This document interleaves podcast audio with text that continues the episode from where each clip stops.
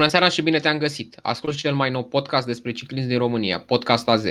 Sunt Daniel Samoilă, gazda acestui podcast și te aștept marți seara să dezbatem cele mai importante noutăți din ciclism.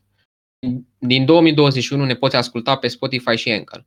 Podcast AZ este oferit de Goal Nutrition, excelență în nutriție sportivă. În episodul din această seară vorbim despre două curse care s-au desfășurat în ultima săptămână, Paris-Nice și analizăm favoriții din Milano San Remo, iar pe final uh, discutăm și de turul Cataloniei. Invitații din această seară sunt colegii mei Mihai Ionescu și Aco Ședer. Vă salut, domnilor! Salut! Salut, da! Mihai, pentru că ai revenit la. este primul podcast pentru tine în 2021, aș vrea să te întreb despre Tireno Adriatico. Cum ți s-a părut lupta pentru clasamentul general între Tadej Pogacar și Wout van Aert și, în general, cursa, pentru că am avut niște câștigători excepționali și niște etape foarte, foarte bune și spectaculoase. Da, mi-a plăcut foarte mult să o urmăresc, a fost uh, peste așteptări pentru o cursă de atât de devreme în sezon. Uh, uh, într-adevăr, nu pot să spun că nu aveam așteptări și mă așteptam ca protagoniștii să fie în formă și să ofere spectacol, dar a depășit un pic așteptările. Chiar și ultima etapă a fost și acolo uh, ceva inedit, faptul că uh, Filip Ogana n-a câștigat, adică toată lumea s-a aștepta ca el să câștige contratimpul. Uh, în plus de asta, na, Tadei Pogacar nu are nevoie de alte epitete, nu știu, pentru a fi uh, remarcat. El uh, e un super ciclist și a demonstrat forma încă din uh, turul UAE și a confirmat, după părerea mea, nu cred că a fost uh, în, nu mi s-a părut niciun moment în pericol sau să nu fie în control pentru a câștiga acest uh, Uh, tur, dar chiar și așa, într-adevăr, a avut o demonstrație de forță în etapa pe care a câștigat-o Van der Poel, dar el a venit la 10 secunde, adică uh, discutam cu prietenii când a plecat Van der Poel că sigur va face un Landis, prietenii spuneau un Frumi mai nou, adică uh, și a reușit, dar uh, cred că acolo a greșit puțin. Adică a fost și vremea, dar probabil nici părerea mea că nu s-a uh, hidratat și nu a mâncat cum trebuie, de a ajuns atât de epuizat la final. Acoș a avut Van Aert a terminat pe 2 la general, a câștigat două etape, inclusiv contratimpul din ultima zi și a terminat la 1.03 de Tadej Pogacar. Mai văzut cursa ce s-a părut Tireno Adriatico 2021? A fost o cursă spectaculoasă cu cei trei crai de la răsărit care au animat etapele. Uh, da, Wout van Aert a fost senzațional. Uh, în afara etapei de câștigate de evadare, el a venit în top 10 în fiecare etapă. Fie cățărare, fie sprint. A câștigat chiar la sprint uh, prima etapă a bătut nume grele pe cum Caleb Ewan, Fernando Gaviria, deci pe cățărare nu s-a făcut de râs, deci chiar a făcut o cursă faină. Deși uh, pentru Van Aert, eu cred că cursa asta a fost uh, după cursa asta, eu cred că ar trebui să-și pună niște semne de exclamare. Uh, pentru că el, deși s-a bătut în fiecare etapă, pe fiecare teren cu cei mai buni, uh, ea n-a fost uh, în etapele cheie cel mai bun. În etapa pe cățărare a venit undeva în top 10. Uh, în etapa aia care semăna mai mult cu o clasică, câștigat de Van Der Poel, el a venit pe 3 și uh, se cam văd uh, problemele când uh, îți faci un calendar atât de încărcat în care tu contești fiecare etapă, la un moment dat vor fi etape în care nu o să poți să fii la 100%. Eu cred că dacă Van Der Poel, uh, Van Aert, îmi cer scuze, dacă Van Aert uh, nu se băga în etapa de la Pratiditivo și nu se ducea pe, pentru clasamentul general, uh, eu zic că putea, am fi putut avea o bătălie mult, mult mai interesantă uh, la Castel Fidardo, între el și Van Der Poel. Uh, dacă el nu s-ar fi băgat la sprinturi, eu cred că ar fi venit mult mai bine în etapa de la munte. Adică la un moment dat la el s-a văzut partea asta că i s-au acumulat zilele. Deși a avut foarte puține în sezonul ăsta. Pe șosea, evident. Mie mi se pare că în momentul de față ciclismul are nevoie de rutieri precum Van Aert, Van, Aert, Van Der Poel sau Julian Alaphilippe pentru că sunt trei cicliști care împreună aduc o rivalitate pe care n-am mai avut-o de mult timp, poate de la cancelara Bonen, clasice și ne așteptăm la multe curse de o zi spectaculoase în această primăvară, în ce a mai rămas din această primăvară, luna aprilie. Și plus avem atâția rutieri tineri, Tadei Pogacar, Joao Almeida, Egan Bernal, care la fel fac spectacol pe munte și atacă de departe. Adică și mai avem desigur și pe Simon Yates, acum Mikel Landa, care a terminat pe podium, la fel a arătat o formă bună în comparație cu sezoanele anterioare. Rog, Pare că Carapaz. noua generație deja a pus stăpânire nu? pe curse. Da. Spuneți. Da, da vin, vin din, de, nu, știu, nu știu dacă putem spune valul 2 de rutier, pentru că... Un entuziasm, așa, nu știu, vedem cursele parcă cu alți ochi de sezoanele în care era dominația Sky și avea o singură echipă, marile tururi, iar prin clasice bătăriile se dădeau mai mult la sprint. Da, avem o generație bună de cicliști care și care acum își încep cariera, de fapt. Care pot fi ani buni în uh, lumina reflectoarelor. Și de văzut Pogacar, cât, ce nivel poate atinge, câte mari tururi poate câștiga, ce obiective își poate propune an de an, pentru că el a explodat la o vârstă foarte fragedă, la fel ca Egan Bernal. Deocamdată pare să obțină mai multe rezultate decât Bernal. Cursele de o săptămână sau Poate și marile tururi, acum să vedem sezonul acesta. Și la Pogacar întrebarea va fi, uh, ca și la Bernal, de exemplu, sau la Fabio Aru, cum era, dacă poate să mențină acest nivel pe termen lung. Pentru că și Fabio Aru, de exemplu, a pornit tare, uh, în, a venit pe 2 în acel giro după Alberto Contador, când era încă 24 de ani sau cât avea atunci. Era tânăr. Dar uh, și la Fabio Aru, după aceea a apărut o pantă descendentă de care n-a putut să iasă. La Egan Bernal acum, încă greu îmi dau seama Bernal la ce nivel este. Pentru că e în formă, a arătat că e dornic să atace, are poftă de victorie, însă pe Pratiditivul s-a sufocat cam prea tare. Și a venit chiar și n-a prins nici măcar top 10-ul ceea ce este un semn de întrebare pentru mine în privința formei lui. Să vedem și Pogacar dacă va putea să dacă Pogacar va putea să mențină această formă în care este acum.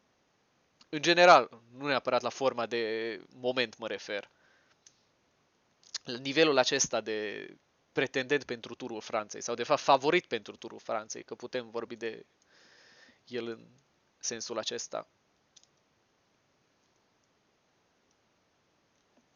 Da, o să vedem în uh, cursele următoare. Până în alta să trecem și la cealaltă cursă care s-a desfășurat uh, săptămâna trecută, Paris-Nice. A câștigat în mod surprinzător de Maximilian Schachmann, care și-a păstrat titlul. Uh, dar în cursa din Franța am avut o luptă Primoz Roglic versus restul lumii, dar o întâmplare nefericită și o căzătură l-a adus pe Roglic în afara top 10 la final.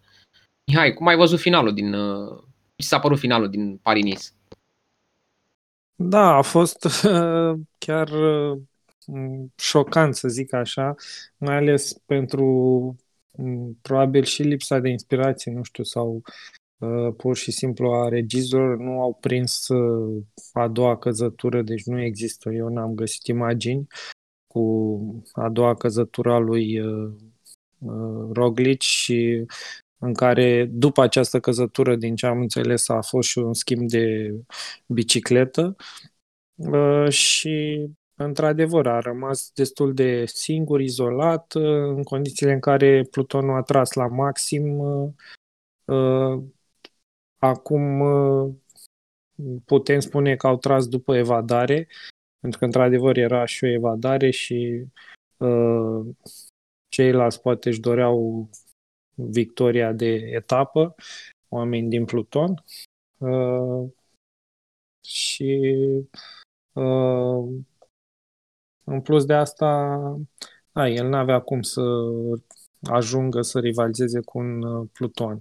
Și de aici și diferența destul de mare. Cu toate astea a prins un loc 15, adică chiar și în aceste condiții și cu număr dislocat mi s-a părut un, uh, o dovadă de putere totuși, chiar și ultima etapă și cum cât de tare a tras de unul singur după un întreg pluton să să reușești să rămâi în top 15, la, să închei la 2 minute și uh, 16 de învingător, adică tot uh, e o dovadă de reală putere și caracter.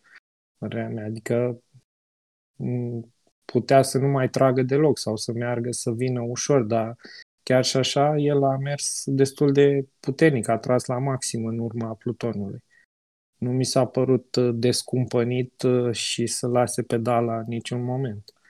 Deci a fost o demonstrație chiar și asta de forță și chiar uh, după etapa a postat pe rețele de socializare acest efort și ce a pățit în etapa respectivă și am văzut un comentariu de încurajare chiar din partea lui Alberto Contador.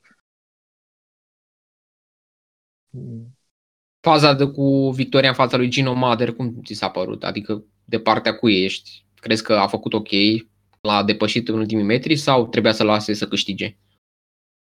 Eu uh, sunt de partea lui Roglic, deși, adică înțeleg, totdeauna, nu știu, în viața mea a plăcut să fiu de partea celui mai slab, să zic așa, dar uh, pe de altă parte sunt, adică înțeleg și pe Gino Mare, înțeleg și ideea asta, dar uh, acum, nu știu, având în, uh, în față și uh, etapa ultimă ce a pățit, mă gândesc, adică dacă printr-un miracol să zic că ar fi ajuns Plutonul, adică el avea ok, un minut și ceva avans, parcă, sau 51 de secunde, nu mai știu cât avea în fața lui Shachman.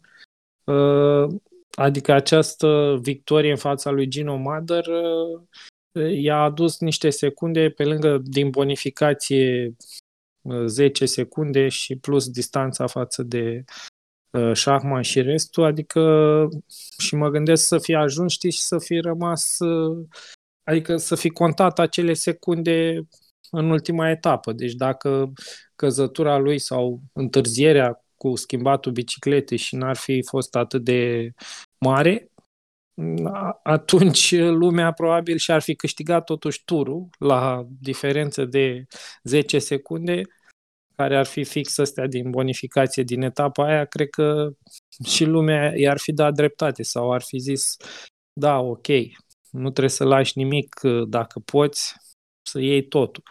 Pe de altă parte, da, cum stătea situația atunci, pentru el nu cred că uh, era atât de important uh, victoria în sine ca și palmares, dar cred că contau, eu asta, așa văd lucrurile, adică ar fi, erau importante, părerea mea, secundele de bonificație și el este un vânător al acestor secunde. Știu că și la sprintul intermediar s-a mai implicat dacă a fost uh, ocazia sau și era și o statistică, dacă nu mi-aduc aminte, dacă mi-aduc aminte bine, și în turul uh, Franței am trecut câte secunde de bonificație avea el. Deci, din diferența față de ceilalți, cred că 90% era făcută de secundele de bonificație. Și cred că acest lucru a contat foarte mult uh, pentru el în acel moment să-l depășească pe Gino Mader, dacă tot putea. Eu așa, adică prin prisma asta văd uh, acel uh, moment. Hai să auzim Dar- și părerea lui Aco și să vedem ce spune. Ah, da, e o situație mai dificilă. Uh, Eu cred că Roglic avea tot dreptul să câștige etapa, adică nu poți să iei dreptul de la nimeni să se bată, pentru că toți concurează, nu, nu numai unii și nu numai alții. Uh, În schimb, am văzut uh, după etapă reacția lui Chris Horner de pe YouTube Uh, și, și, el tot, și el tot de părerea asta este că în ciclism ai nevoie de aliați. Uh, iar gesturile astea te pot ajuta la o adică. Uh, pentru Roglic, etapa asta chiar nu conta după părerea mea. Dacă îi venea pe 2 după Mader sau câștiga, diferența era lua, 4 secu- lua în loc de 10 6 secunde, deci pierdea 4 secunde la bonificație și încă 2 secunde, pentru că venea Mader în spatele lui. Uh, Bine, probabil că dacă nu cădea în etapa 8 venea și cu Schachman. Nu, nu cred că... Deci la cum arăta Roglic în astea trei etape, 5, 6, 7, eu cred că nu era problemă etapa următoare pentru el. Uh, În schimb, de acum încolo, Plutonul știe despre Roglic că nu-i genul de om pe care să te poți baza în asemenea cazuri. De exemplu, într-o etapă de tura Franței, va ataca Roglic și va prinde o evadare. Eu nu știu dacă evadarea aia o să mai tragă cu Roglic în- la ei. În schimb, pentru Roglic s-ar putea ca să fi, să fi binevenit în acel moment una, uh, un pic de ajutor, dacă înțelegi ideea ce vreau să dezvolt. Uh, Plutonul, cum să zic, uh, dacă tu ești ostil, va fi ostil cu tine. Iar Roglic cred că își asumă fa- uh, partea asta, ta cu victoria aceasta, că el e singur, va fi singur și va trebui să se bazeze și de acum încolo pe propriile forțe. Mă rog, astea sunt doar uh, niște idei în gol mai degrabă, dar... uh, Corect, și a vrut să demonstreze până la urmă. Vezi, locul ăsta 15, cum zicea și Mihai, putea să abandoneze sau să vină Da, Rog, da, Roglic a dat dovadă pedalând de, așa simplu. a dat dovadă de forță. A dat dovadă de forță că totuși cu problemele pe El era care le-a jupânul, practic, turului. Da, cu problemele pe care le-a avut el tot nu s-a dat bătut. Însă m- pe mine mă surprinde ce s-a întâmplat cu Jumbo Visma. Adică nu neapărat cu Roglic, că Roglic a căzut, dar uh, să, disp- să dispară Jumbo Visma într-un moment cheie al cursei și nu numai că dis- să dispară, dar deci efectiv n-au, când au dus trenă, efectiv n-au făcut nimic. Uh, L-am văzut pe Bennett, care a încercat acolo din răsputeri să revină cumva și să ducă trena și cât a adus? Un kilometru, doi și gata, a fost și el. Deci, uh, asta e un mare semn de întrebare pentru Jumbo Visma, că au lăs- și-au lăsat liderul expus foarte, foarte, foarte ușor. Mai ales că Roglic avea probleme și la începutul etapei, deci uh, el s-a rupt după doar a doua căzătură, după prima căzătură el a revenit, așa că să nu ai atenție sporită asupra liderului tău și să-ți permiți o asemenea greșeală de comunicare, uh, asta te, asta te poate, asta la și, te poate costa în viitor chiar mai mult, în tura a Franței chiar. Într-o bordură, dacă se întâmplă asta într-o etapă de tura a Franței,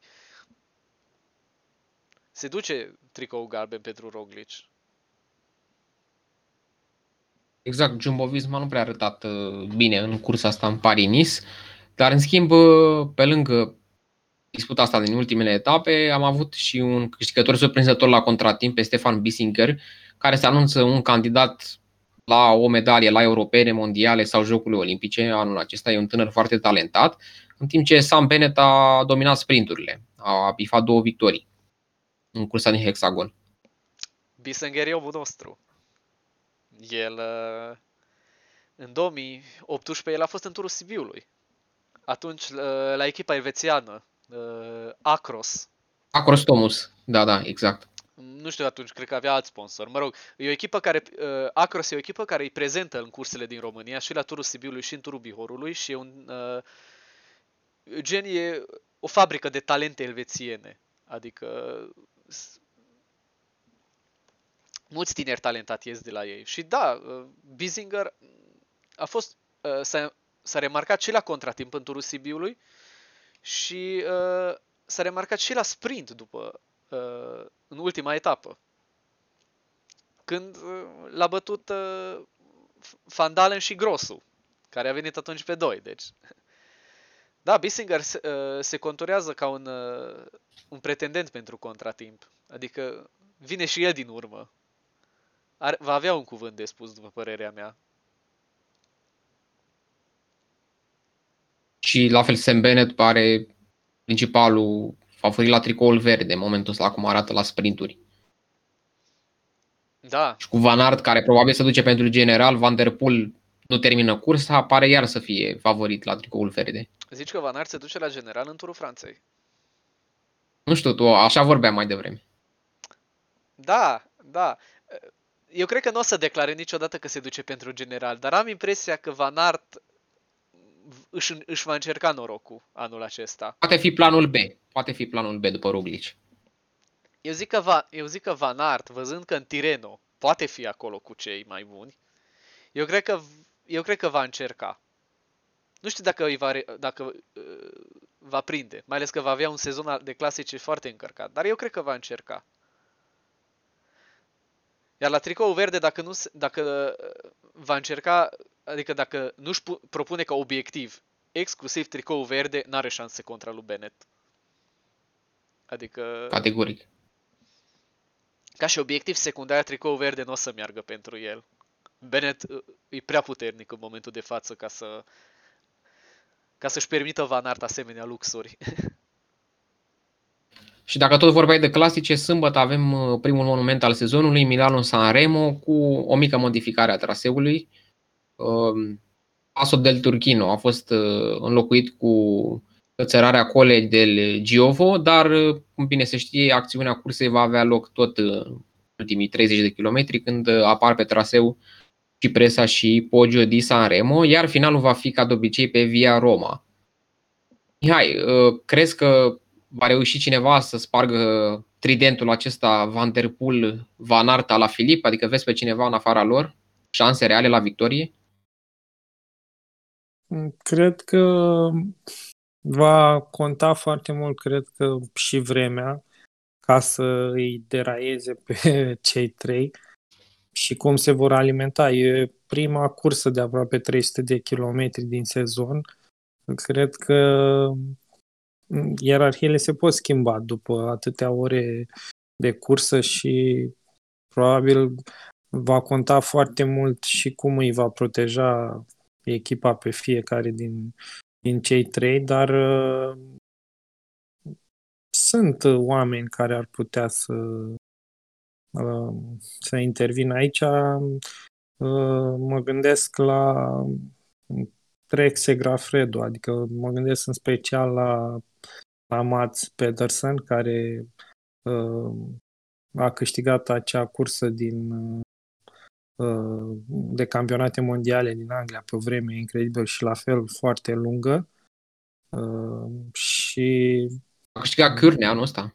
E în formă, ex- Peter. Exact, este și în formă și problema e să reziste cu ei și să fie pe fază când se va face mișcarea în plus, eu văd un avantaj pentru el, avându-l lângă el și în cursă, dar și ca și coechipier pe Nibali, câștigător de Milano Sanremo acum 2 ani. L-are și pe Jasper Stuyven în echipă, adică au echipă puternică și dacă îl vor proteja și îl vor ține în față astfel încât să să prindă ori să se infiltreze în grupul care probabil va ataca la un moment dat, adică să fie în grupul uh, de frunte, să zic așa, și din care se va alege câștigătorul, ar avea o șansă și el. Dar, uh, într-adevăr, părerea mea, din ce am văzut până acum, cred că cel mai uh, puternic și cel mai în formă tot uh, Matthew Van Der Poel rămâne și la el, eu singura problemă care o văd e, adică asta mi-a lăsat impresia în acea etapă uh, din uh, uh, Tireno, Tireno, care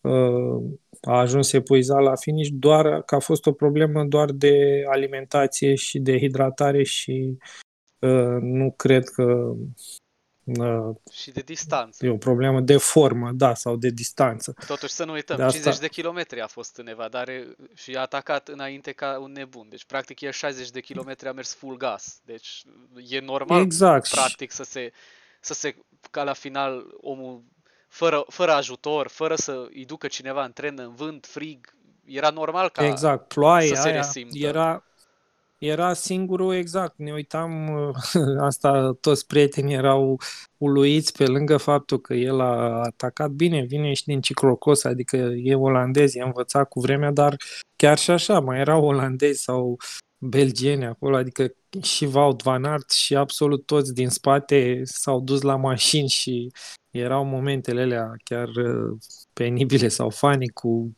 gecuțele, să chinuiau toți să și le pună, care mai de care îl mai ținea cu dinții, cu... au fost scenele alea când toți se îmbrăcau, iar el, cu mânecă scurtă, nu, deși avea mașina lângă el, ar fi putut să ceară, adică era deja la, avea la un moment dat 3, 4, spre 4 minute avans, nu a, nu a cerut deloc niciun fel de vestuță sau îmbrăcăminte în plus, pur și simplu a tras la maxim lucrurile astea clar că l-au afectat. Adică chiar și asta cred că uh, dacă ar fi, s-ar fi îmbrăcat, ar fi hidratat și ar fi mâncat ca lumea, nu ajungea atât de epuizat și nu l-ar fi aproape ajuns uh, Pogacar. Și de asta eu zic că dacă el va avea o cursă gândită tactic foarte bine, nu prea văd cine să-l bată pe Madi Van Der Poel. Corect. Milano Sanremo. Acoș, uh, înainte să te întreb de pe ci- favoritul tău de sâmbătă, o să vorbim și de doi cicliști care ar putea conta. Primul e Filip Gilbert, care ar putea să fie la, putea să, poate să fie la penultima lui șansă să-și treacă în palmareț și Milano Sanremo și să devină câștigător al tuturor mo- monumentelor din ciclism. Și al doilea ar fi Peter Sagan, care a fost o umbră în Tireno Adriatico, dar nu poți să știi ce va face Uh, cursa asta. Tu cum vezi situația? La Sagan sunt 100% convins că nu va conta în Sanremo. Uh, La el uh, se resimt efectele care, de coronavirus pe care le-a avut și nu-l văd bine pe Sagan. El, el are nevoie de încă o lună, de încă o lună bună până să-și revină, până s- ca organismul lui să poată uh, suporta acel efort pe care un sportiv uh, îl are. Deci cu- uh, pe Sagan mi-e tare, tare greu să cred că Sagan va avea picioarele uh, pentru Milano Sanremo. Gilbert, ce să zic, îs prea buni. Uh, ce, dacă era Gilbert de acum câțiva ani, atunci da, aș zice că Filip Gilbert se poate. Dar îl văd prea puternic atât pe Van Der Poel, cât și pe Van Aert, cât și pe Alaphilippe, cât și pe Sam Bennett dacă se ajunge acolo, că îmi e tare greu să văd un scenariu în care... Ca balerini. Da, îmi e tare greu să văd un scenariu în care Gilbert uh, ar putea păcăli Plutonul. Adică el cumva ar trebui să, nu știu, el ar trebui să profite de o preselecție deja până să se ajungă pe Cipresa și pe Poggio, ca apoi să atace dintr-un grup restrâns în care oamenii să se marcheze unul pe celălalt. Că dacă va fi o echipă care să controleze, nu are picioarele, după părerea mea, să, să păcălească un pluton întreg. Așa, 15-20 de rutier, hai că mai poate. Dar a, a, alt scenariu nu văd în care Gilbert, de exemplu, să atace din pluton pe Poggio și să nu-l urmeze nimeni. Mai ales Van Der Poel, care am văzut cu toții cum atacă pe cățărare în strade bianche. Așa că pentru el asta ar fi șansa. Ca să fie o cursă imprevizibilă, să, să se ajungă într-un grup super restrâns și să câștige din acel grupuleț. Să, p- să, fie, să profite de marcajul celorlalți. Experiența o are, picioarele nu, nu prea, dar când omul își joacă ultima șansă, se pot întâmpla multe. Dar îl văd mai degrabă de un favorit de o stea decât de un favorit de 3 stele. Și câștigătorul? Cine o să fie? Hmm. Uh, Van Der Poel. Dar v- între el, Van Aert și Ala Filip se decide. Cred că Eu zic Van Aert. Eu zic Van Aert. el cred că nu se va ajunge anul ăsta la sprint. Van, Van Der Poel va încerca tot posibilul să anticipeze sprintul. Ar fi frumos un sprint în trei, între ei trei. Ar fi ceva wow. Un fel de reeditare la strade bianche, bine, acolo finalul e altfel, dar uh, ar fi o bătălie pe cinste. Da. Lor mai avem uh, pe final turul Cataloniei, care debutează pe 22 martie, are șapte etape, niciuna pentru sprinteri și o noutate la ediția centenară, un contratimp va- uh, vălurit de 18,5 km în etapa a doua, are două finish în cățărare la Valter 2000 și Portaine, etapele 3 și 4, iar finalul, după cum se știe, la Barcelona cu acele cățărări de pe Montjuic. Favoriți, Richard Carapaz de la Ineos, ar fi Joao Almeida de la Quickstep, cu Mas de la Movistar, George Bennett cu Sepkus de la Jumbo Visma, Michael Woods cu Chris Froome de la Israel Startup, Jay Hindley de la DCM și vom avea mult așteptatul debut al lui Mark Hirschi la UAE Team Emirates. Bine, Mark Hirschi fără pretenții la clasamentul general. Mihai, cum vezi această cursă și pe cine vezi favorit? Pe Un asemenea traseu. Da, eu uh, m- m-am uitat un pic și la traseu și la uh, cei care participă. Uh, nu știu, Richard Carapaz, clar, e pe hârtie favoritul, dar uh, el n-a mai uh, participat anul ăsta, cel, cel puțin n-am văzut eu nicio cursă. Și depinde foarte mult de forma lui și e un pic uh, necunoscută și el uh, nu e, n-a avut, uh, să zic așa, o constanță, mai, la, mai ales în, la începutul de sezon. Și nu, nu-mi dau seama dacă va fi chiar uh, la nivel și nici n-am găsit restul echipei, că contează foarte mult și uh, cu cine vine, cine vine să-l susțină. Adică Da, e s-au destul și- de devreme să aflăm, uh, să aflăm echipele.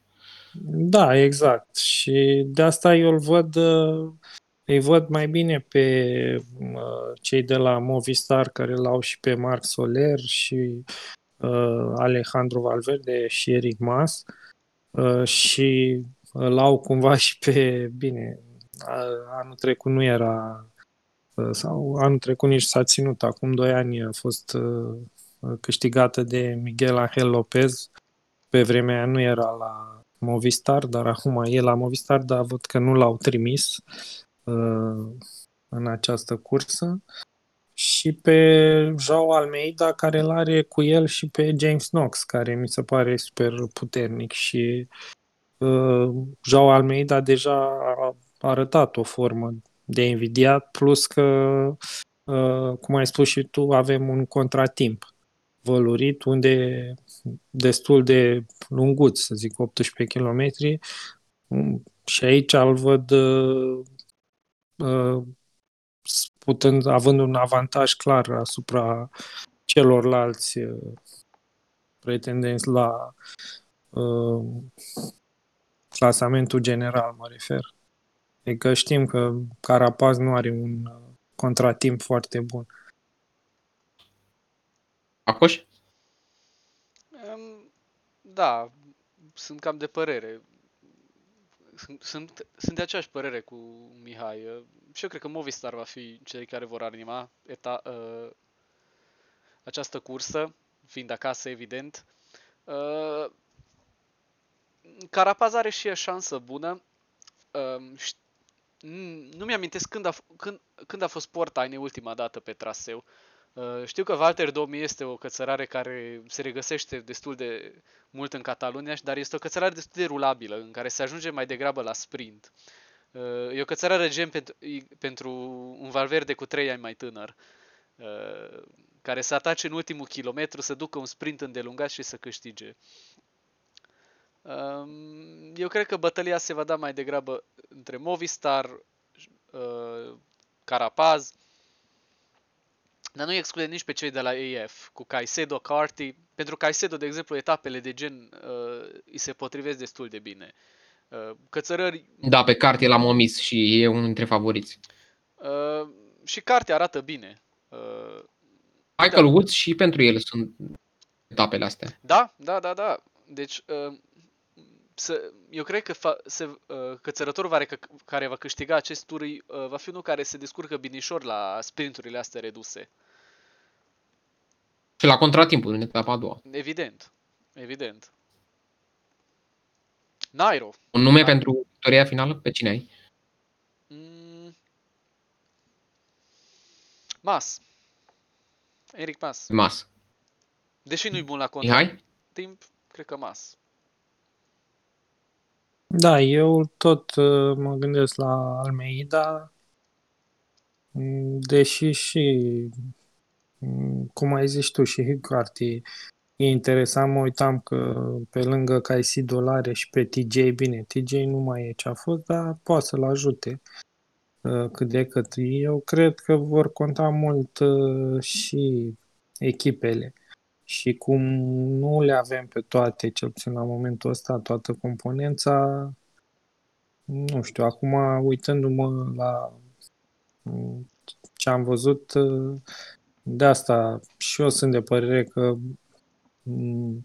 Mas și, dar eu îl văd pe Mas pe munte cam la același nivel cu Joao Almeida, adică el și-a îmbunătățit mult să zic capabilitățile de cățărător, în schimb a rămas, să zic, la același nivel și la contratimp, pe când Mas nu are contratimpul lui Almeida și de asta l-aș vedea mai bine pe, pe Almeida. Dar văd favorit pe, pe Carapaz. Probabil va avea și o echipă puternică lângă el și Transferul oarecum îl avantajează mai puțin etapa de contratimp, dar dacă arată o formă destul de decentă, mi se pare favorit în fața spaniolilor de la Movistar și în fața lui Almeida, dacă tot l-ai numit între mari favoriți. Bun, Acoș, Mihai, mulțumesc pentru prezență. Prieteni, vă așteptăm și pe paginile noastre de Facebook și Instagram. Nu uitați, Podcast AZ este oferit de Gol Nutrition, excelență în nutriție sportivă. Până data viitoare, vă spunem la revedere!